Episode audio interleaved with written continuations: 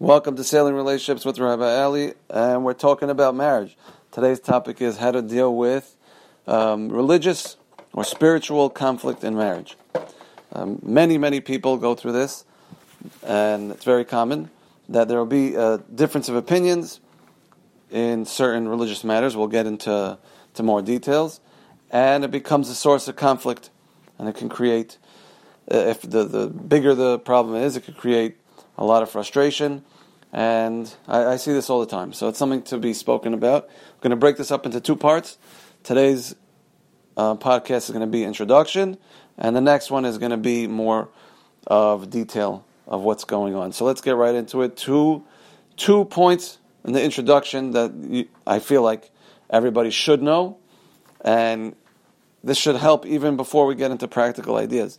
Number one. number one introduction is that this is very normal.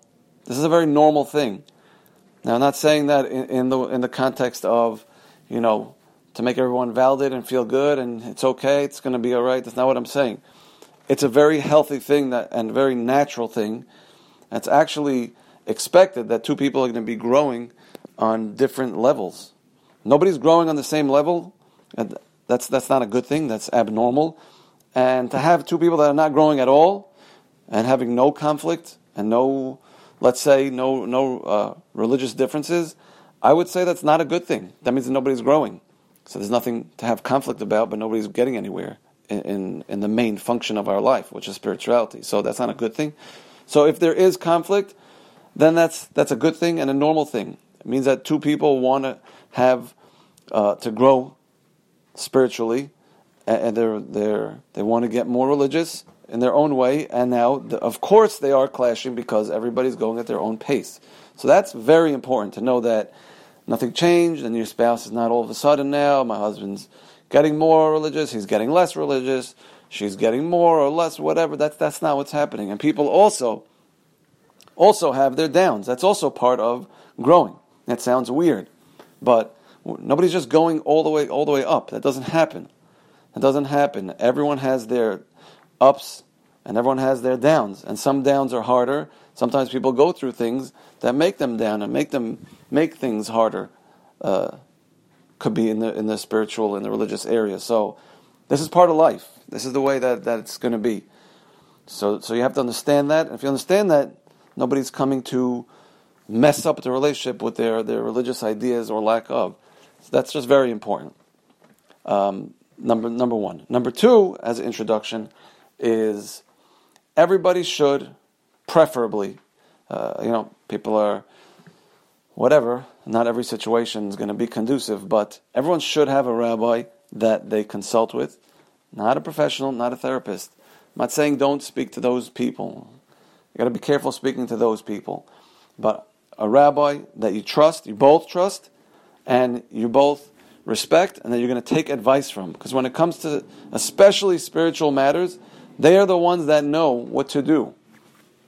And many times, many times, you're going to need to be told things that you don't want to do. Because that's what, that's, that's what a conflict is. Not everything can be compromised. Not everything can be compromised. And you're not always going to get your way. But you need somebody who represents the Torah, that knows the Torah, that knows what's best and knows both of you, that knows what's good for both of you, even if it seems unpleasant. Uh, if it's coming from a a good Torah source, that means that it is pleasant. Things are always good if they're they're Torah based. Uh, it might not feel good, like many things.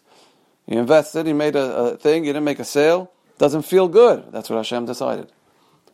So, so it's always good if it's if it's Torah based. So that's very important that we have to, or we should, I feel like, get these two ideas down, down pat, very clear uh, before we get started. Number one is this is good, this is normal, this is healthy, nobody's growing on the same pace, and take it easy.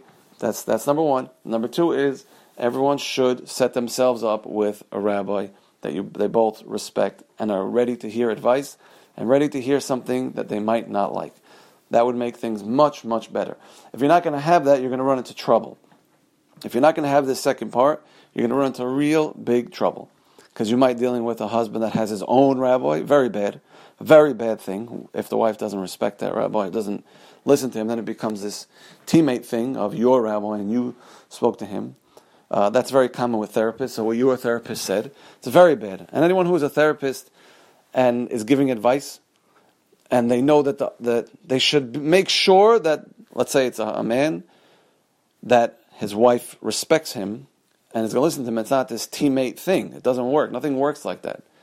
So this is this is extremely vital. Now, if you can't find yourself a rabbi, find uh, there has to be somebody that that you're going to respect. That's going to get going to be able to make decisions, or at least you're going to hear advice from. Uh, uh, I don't know, a parent or whoever. That that's that's touchy. spoke about that, but somebody that's going to be involved that you could go to for advice. There are a lot of things that we can't decide on our own, and it's going to be an endless conflict. So let's make sure that we have clear, understand what's happening. What we we have guidance. We should know these things before we get married. That nothing, things are going to change. Things are always changing. That's good. And and if we we set up our mindset properly, the proper ideas, before we get into practicalities, we're sure to have smooth sailing relationship.